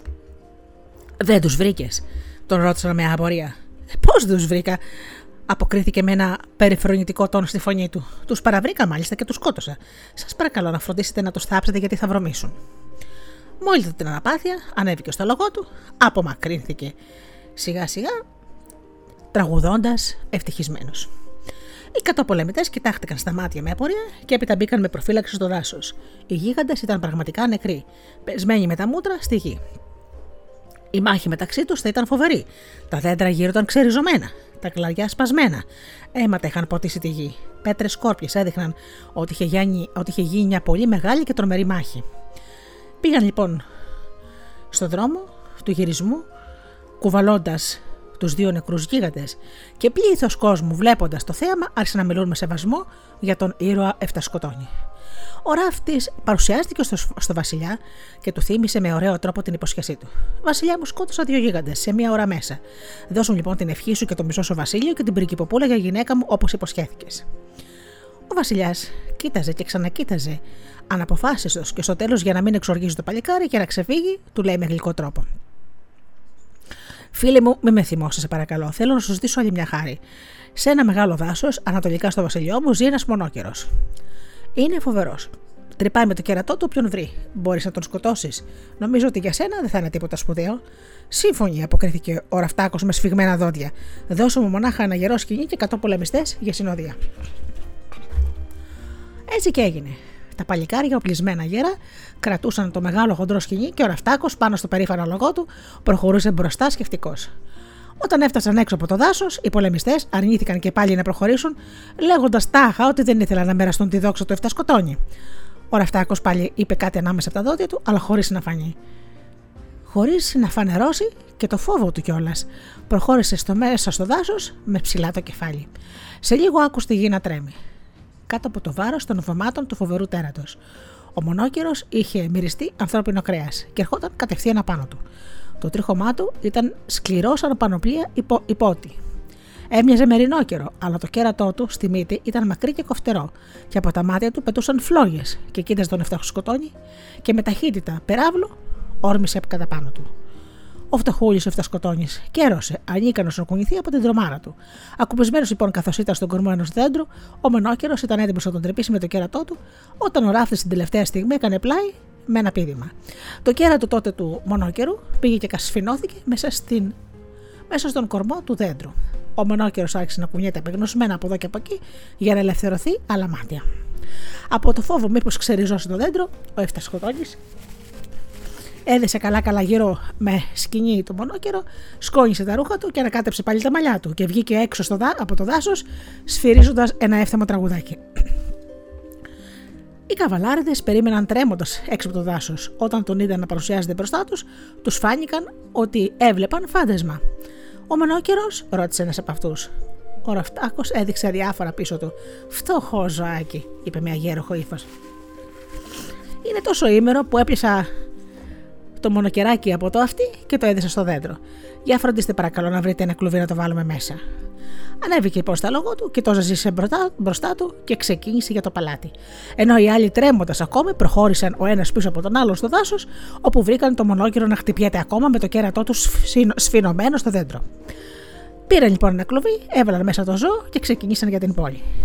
Τα πλήθη πια στο δρόμο ζητοκράβγαζαν για τον καινούριο κατόρθωμα του Εφτασκοτώνη. Μπορώ τώρα να παντρευτώ την κόρη σου και να πάρω το μισό σου βασίλειο. Μου ανήκει, ρώτησε συνοφριωμένο ο Ραφτάκος όταν παρουσιάστηκε μπροστά στο Βασιλιά. Ο μονόκερο πιάστηκε. Οι άνθρωποι σου θα σου τον φέρουν σε λίγο. Εγώ, όπως βλέπεις, Βασιλιά μου, κράτησε το λόγο μου. Κράτησε και σε το δικό σου. Μη θυμώνεις, χρυσέ μου άνθρωπε, μη θυμώνεις. Βρισκόταν και αυτός σε δύσκολη θέση. Δεν μπορούσε να αποφασίσει να δώσει την κόρη τους σε έναν άγνωστο υπότι, από την άλλη μεριά όμως τον φοβόταν πάρα πολύ. Δίσασε λοιπόν και προσπαθούσε να κερδίσει χρόνο. Μπορείς να μου κάνεις άλλη μια χάρη; Ποια χάρη πάλι; Να, στα βόρεια του Βασιλείου μου είναι ένα άλλο δάσος. Τρόμος και φόβος των χωρικών, ένα τρομερό αγριογούρουνο. Καταστρέφει τη συγκομιδή και κομματιάζει όποιον βρει μπροστά του. Όλοι έχουν εγκαταλείψει τα χωράφια τους και ο τόπος θερημώθηκε. Κάνουμε και αυτή τη χάρη και θα κρατήσω το λόγο μου. Ο Εφτασκοτώνης έδειξε ανυπομονησία. Τέλος πάντων, είπε. Αυτή όμως η περιπέτεια θα είναι τελευταία. Πηγαίνω και θα γυρίσω αστραπή. Εσείς εδώ να ετοιμάσετε τους γάμους. Πήρε λοιπόν ξανά συνοδεία τους 100 καβαλάριδες και έφυγε. Ο Βασιλιάς έτρεμε από τη λαχτάρα, μήπως νικήσει πάλι. Αν δεν τον σκότωνε το αγριογούρνο, ο Εφτασκοτώνη θα γύριζε πίσω και θα ζητούσε τη Βασιλοπούλα. Και ο Βασιλιάς θα έπρεπε αυτή τη φορά να υποκύψει, γιατί ήταν ικανός να συντρίψει ολόκληρο το βασιλιό του. Η συνοδεία έφτασε έξω από το δάσος. Οι 100 υπότες στάθηκαν και ξανά είπαν τα γνωστά. Δεν θέλουμε να μοιραστούμε τη δόξα σου που σου ανήκει. Από μέσα τους παρακαλούσαν να κατασπαράξει το γρηγούρονο όταν αυτά σκοτώνει για να μπορέσουν να απαλλαγούν επιτέλους από έναν τόσο ισχυρό αντίπαλο. Στο μεταξύ, ο ράφτης προχώρησε με προφύλαξη στο δάσος και κοίταξε γύρω του ψάχνοντας για το άγριο ζώο. Τη φορά αυτή η τύχη δεν φαινόταν να είναι με το μέρος του. Το φοβερό ζώο τον είδε πρώτο και άρχισε να τρέχει απάνω του και ανασήκωσε το τριχωμά του. Έβγαζε αφρούς από το στόμα. Έτσι κυνηγημένος ο ραφτάκο δεν μπορούσε να κάνει τίποτε, τίποτε άλλο από το να το βάλει στα πόδια. Θα μπορούσε να σκαρφαλώσει σε ένα δέντρο, αλλά το γρηγόρουνο ήταν πολύ κοντά του, τόσο ώστε ο φτακοσκοτώνη ένιωθε την καυτερή του ανάσα στο λαιμό του. Νόμιζε πια ότι είχε φτάσει τελευταία του ώρα και έκανε μέσα του μια προσευχή. Μα την ίδια στιγμή είδε μια καλύβα, σαν εκκλησούλα, ακίνητη, από τα... ακίνητη και ακατοίκητα από χρόνια. σω να χρησιμεύσει πάντοτε για το καινούριο καταφύγιο ενός ερημίτη. Η πόρτα ήταν μισάνοιχτη και έτσι ο φτασκοτόνη όρμησε μέσα. Ξοπίσου το όμως ερχόταν το αγριογούρουνο. Με ένα πίδημα ο ράφτης βρέθηκε στο παράθυρο, πάτησε πάνω στο πρεβάζι και πήδηξε έξω. Το ζώο θέλησε να τον ακολουθήσει, μα ήταν πάρα πολύ χοντρό για να χωρέσει στο, στο παράθυρο. Μονάχα το κεφάλι του χώρεσε στο άνοιγμα. Στο μεταξύ, έφτα σκοτώνεις με μια απελπισμένη γρηγοράδα, κάτι πρόλαβε να κλειδώσει καλά την πόρτα και το ζώο χτυπιόταν τώρα πια μέσα στην καλύβα, ανίκανο και ακίνδυνο. Ο Εφτασκοτώνης σκόνησε τα ρούχα του, ανακάτεψε τα μαλλιά του και βγήκε να, συντροφε... να συναντήσει τους άλλους, σιγοσφυρίζοντας κατά τη συνήθειά του ένα εύθυμο σκοπό. Οι καβαλάροι τη τάχασαν μόλις τον ήθελαν να ξεπροβάλει ανάμεσα από τα δέντρα. Το σκότωσε και αυτό. Μα τι λέτε τώρα, έκανα διάφορα τάχα εκείνος. Αυτό το ζώο είναι σαν αρνάκι. Το πήρα από την ουρά και το έκλεισε σε μια καλύβα. Παρακαλώ, πηγαίνετε να το πάρετε. Μονάχα να το φερθείτε με συμπόνια, γιατί είναι πολύ δειλό ζάκι. Οι πολεμιστές προχώρησαν με φόβο μέσα στο δάσος και πράγματι βρήκαν σε ένα εκκλησάκι κλεισμένο το γρηγόρο να γριλίζει και να ισομανά. Χλώμιασαν λοιπόν και δεν ήξεραν πώς θα το μεταφέρουν. Στο μεταξύ, ο σκοτώνει έφτασε στο παλάτι και παρουσιάστηκε στο Βασιλιά. Όσα μου είπες, τα τελείωσα, ανήγγειλε. Οι εκατό γενναίοι σου υπότε θα σου φέρουν σε λίγο το κλουβί με το γριογούρουνα. Το έπιασα ζωντανό, γιατί μου φάνηκε σαν σκληρό το κρέας του για τούβλα και για σούφλα. Μήπως μπορώ να ετοιμαστώ για τους γάμους; Ο Βασιλιάς θα ήθελε να πει με όλη την καρδιά όχι. Αλλά βλέπετε, δεν μπορούσε, ούτε και είχε άλλη αποστολή να το αναθέσει. Για να παρηγορηθεί, έλεγε και ξανά έλεγε στον εαυτό του ότι αυτός ο νέος είχε γλιτώσει από τον τόπο του από τρεις φοβερές καταστάσεις, από φοβερούς κινδύνους, που τρομοκρατούσαν τους υπηκόους του. Με ένα τέτοιο γαμπρό στο πλάι του, κανείς θα μπορούσε να διοικήσει και δε φυσικά κανένας δεν θα τολμούσε να του κηρύξει πόλεμο. Θα είχε μαζί του ένα ασυναγώνιστο πολεμιστή. Όσο για το μισό του Βασίλειο, οπωσδήποτε θα το έκανε κάποια μέρα, μια και η κόρη του θα παντρευόταν. Και θα έπρεπε να της δώσει πρίκα. Ο Εφτασκοτόγη λοιπόν ήταν όμορφος και καλοκομωμένος νέος. Και η Βασιλοπούλα δεν έφερε αντίρρηση. Οι γάμοι γιορτάστηκαν με πολυτέλεια και όλος ο λαός έδειξε τη χαρά του για το χαρμόσυνο γεγονός. Μετά τις γιορτές, οι δύο σύζυγοι πήγαν να κατοικήσουν σε ένα πολύ όμορφο παλάτι δίπλα στο παλάτι του Βασιλιά. Η Βασιλοπούλα γεμάτη από περηφάνεια για το γενναίο της άντρα. Το μόνο που της έκανε εντύπωση ήταν πως δεν μιλούσε ποτέ για τους γονείς και τα αδέρφια του και την πατρίδα του. Κάποια μέρα που έκανε φοβερή ζέστη, ο Εφτασκοτώνης πήρε έναν υπνάκο μέσα στο, μετά το φαγητό και άρχισε να παραμιλά. Παραγέ, δώσ' μου το μέτρο, έλεγε. Θέλω να μετρήσω. Φέρω μου το ψαλίδι, όχι αυτό. Το άλλο, το πιο μεγάλο που έχω για να κόβω.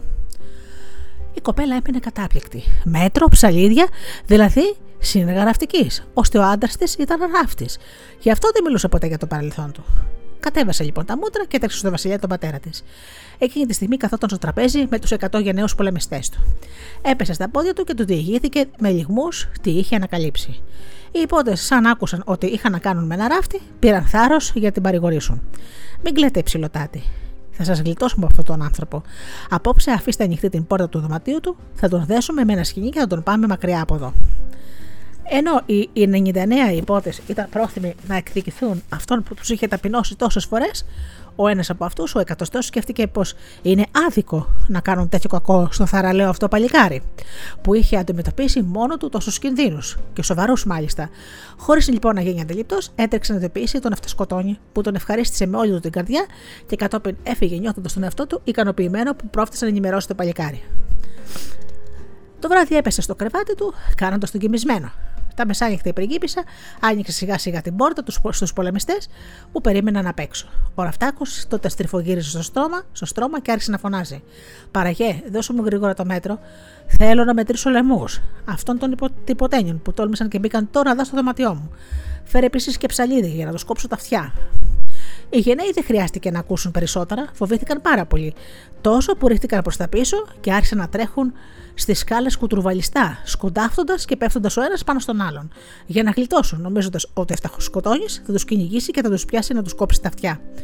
Μετά από αυτό το επεισόδιο, κανένας πια δεν τόλμησε να πειράξει το θαρελαίο παρελικάρι τον εφτασκοτώνει, που στο μεταξύ έδειξε μεγάλη φρονιμάδα παρά γερότητα. Ο κόσμος που είχε μάθει όλο το τα καταστόματα συνέχισε να τον επενεί για την εξυπνάδα και την αξία του. Τον αγαπούσαν και τον εκτιμούσαν όλοι, αλλά ο Εφτασκοτώνης φρόντιζε πάντα για το καλό και την πρόοδο του λαού του. Πότε ξένος βασιλιάς από άλλο βασίλειο δεν τόλμησε να ενοχλήσει ούτε και να κηρύξει πόλεμο εναντίον του.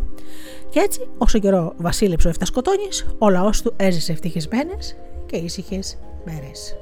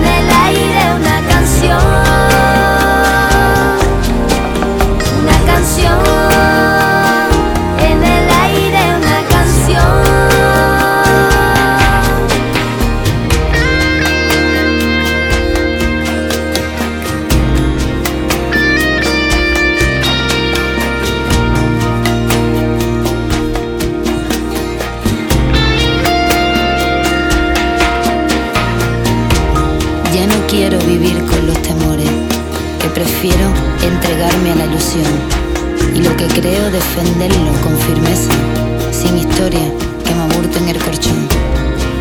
Y si un día me siento transformado y decido reorientar la dirección, tomaré un nuevo rumbo sin prejuicio, porque en el cambio está la evolución. Que mi camino se encuentre iluminado y la negrura no me enturbe el corazón. Discernimiento al escoger entre los frutos, decisión para subir otro escalón. Vivir el presente hacia el futuro, guardar el pasado en el arcón. Trabajar por el cambio de conciencia, dibujar en el aire una canción. Una canción,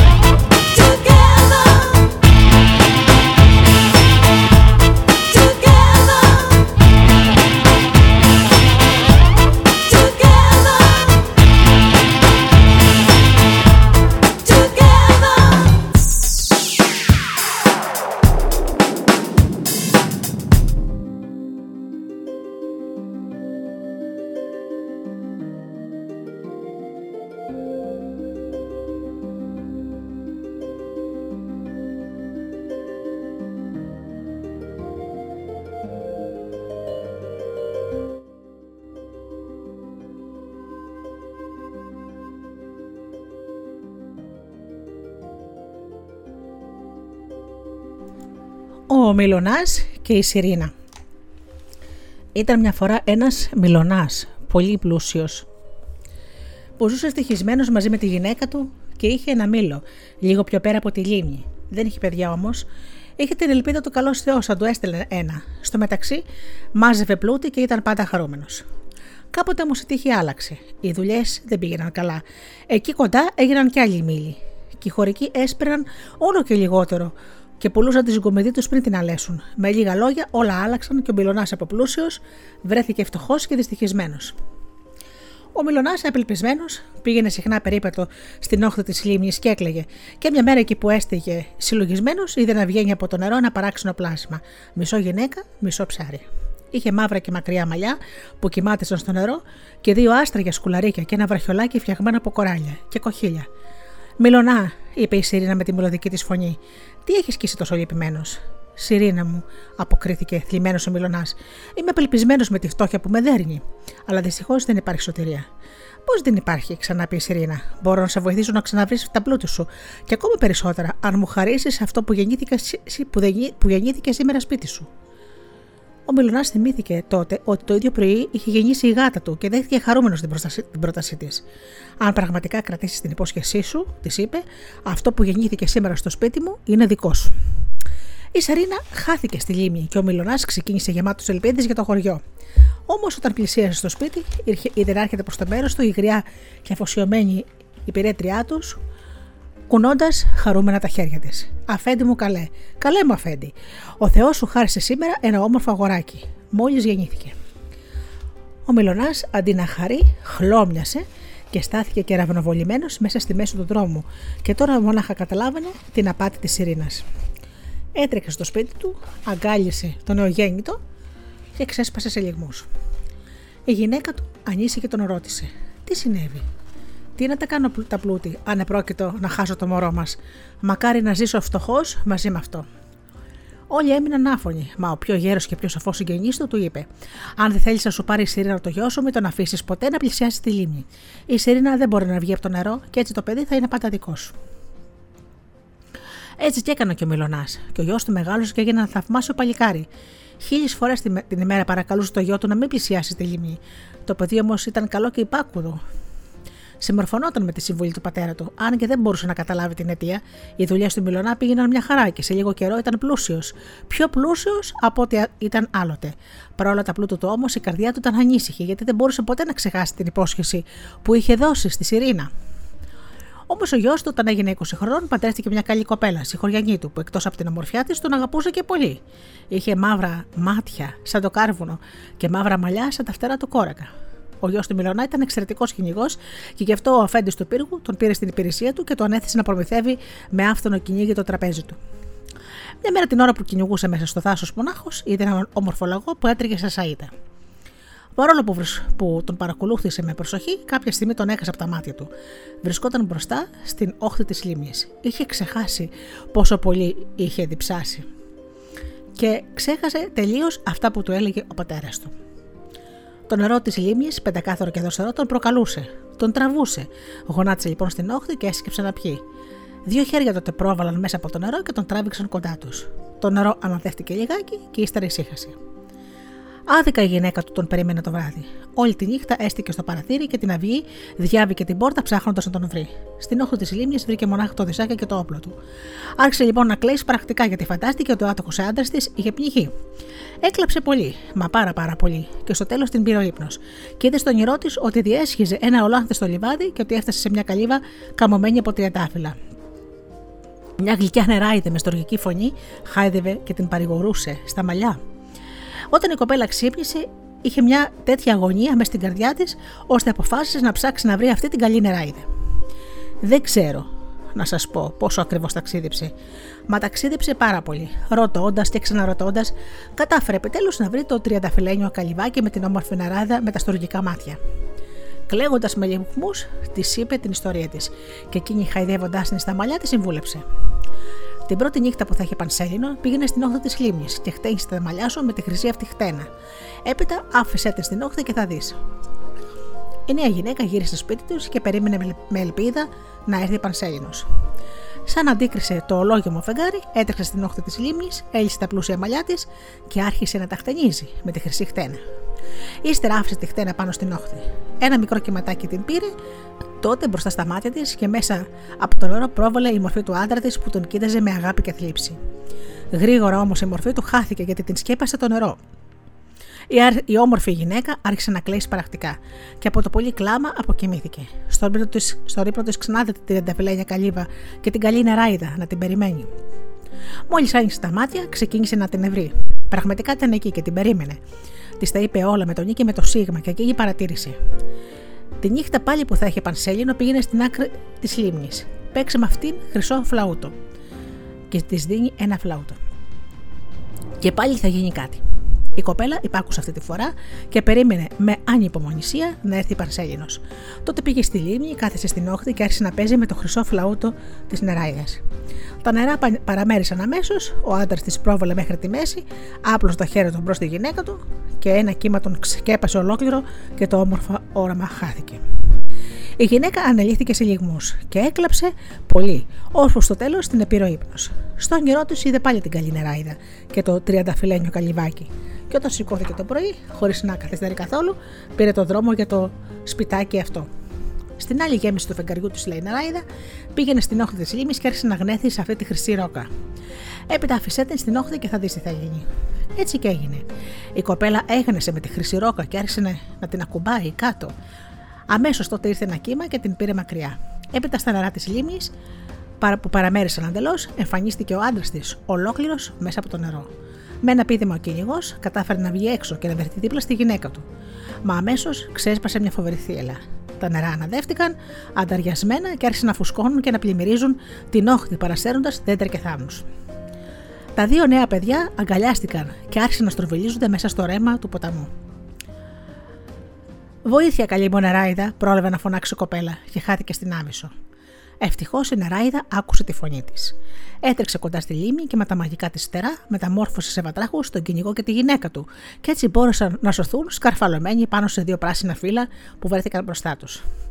Μα δεν πρόλαβαν να χαρούν τη σωτηρία τους, τα νερά της λίμνης απομάκρυναν τα δύο φύλλα και χάθηκαν το ένα μακριά από το άλλο. Στο μεταξύ η θύλας, η θύλα συνεχιζόταν. Η Σερίνα εξακολουθούσε να είναι θυμωμένη. Κάποτε όμως η λίμνη γαλήνεψε πάλι. Η βατραχίνα πήδηξε από το φύλλο και πάτησε στην όχθη. Μόλις πάτησε, έγινε πάλι κορίτσι που ήταν πριν. Όπως ήταν φυσικό, γύρεψε παντού τον άντρα της, μα δεν τον βρήκε πουθενά. Η όχθη ήταν έρημη και πάνω στα νερά της λίμνης δεν φαινόταν απολύτως τίποτα. Στο μεταξύ, ο κυνηγός είχε φτάσει στην όχθη, αλλά από την αντίθετη πλευρά και άδικα έψαχνε να βρει τη γυναίκα του κι αυτός. Πήδησε από το φύλλο στη στεριά, πήρε την πραγματική του μορφή και όψη και περιπλανήθηκε γυρεύοντας τη γυναίκα του. Στο τέλος, για να βγάλει το ψωμί του, έπιασε δουλειά σε ένα κτηματία και έβοσκε πρόβατα. Μα τα μάγια που το είχε κάνει η Σερίνα τον ακολουθούσαν παντού που και αν πήγαινε. Και μια μέρα συνάντησε σε ένα Ολάντι στο λιβάδι μια νέα και όμορφη γυναίκα με μαύρα μάτια σαν κάρβουνο και με μαλλιά σαν τα φτερά του κόρακα. Τη χαιρέτησε φιλικά και ξαναγύρισε στο, στο κοπάδι του. Όταν τα πρόβατα κούρνιασαν, κάθισε στη ρίζα ενός μεγάλου δέντρου να ξεκουραστεί. Πραγματικά ήταν μια ζεστή και πολύ όμορφη νύχτα, και εκείνη τη βραδιά η Πανσέλινος φώτιζε ψηλά στον ουρανό και το ασίμι της σκέπαζε όλο το λιβάδι. Ο καλός σου βοσκός έβγαλε τότε από το δισάκι του ένα ωραίο χρυσό φλάουτο και άρχισε να παίζει. Και όπως ήταν φυσικό, μέσα σε εκείνη την ήσυχη νύχτα η μελωδία ακούστηκε στις γύρω πλακές, όμορφη και μελαγχολική και ξαφνικά την έρχεται προ το μέρος του η γυναίκα με τα μαύρα μάτια και τα μαύρα μαλλιά. Έκλαιγε και τον παρακαλούσε να της πει που βρήκε εκείνο το ωραίο χρυσό φλάουτο. Και πού είχε μάθει εκείνο το τραγούδι. Κάποτε του εξήγησε, έπαιζα κι εγώ με ένα τέτοιο φλάουτο στις όχθες της λίμνης, ψάχνοντας να βρω τον άντρα μου. Και μόλις άκουσε αυτά τα λόγια ο Βοσκός, έπεσε στην αγκαλιά της συγκινημένος. Τότε μόνο γνώρισε την αγαπημένη του γυναίκα η αγάπη τους είχε καταφέρει επιτέλους να λύσει τα μάγια της Ειρήνα, που τους είχαν κάνει να βλέπονται και να μην αναγνωρίζουν ο ένας τον άλλον. Την αυγή αγκαλιασμένη και όλο χαρά τράβηξαν και το σπιτικό τους, περνώντας πρώτα από το τριανταφυλένο καλυβάκι της καλής νεράιδες, που τους βοήθησε να γλιτώσουν. Αφού την ευχαρίστησαν θερμά, γύρισαν στο χωριό τους και συνέχισαν την ήρεμη και ήσυχη οικογενειακή τους ζωή, που τόσο επιθυμούσαν ύστερα από τις ταλαιπωρίες που τράβηξαν. Η μεγάλη τους ανάγκη όμως τις έκαναν να τις ξεχάσουν γρήγορα. Και από εκεί και πέρα έζησαν χωρίς στενοχώριες και βάσανα όλη την υπόλοιπη ζωή τους και δεν ξανάκουσαν πια τίποτα ποτέ για τη σερίνα της λίμνης.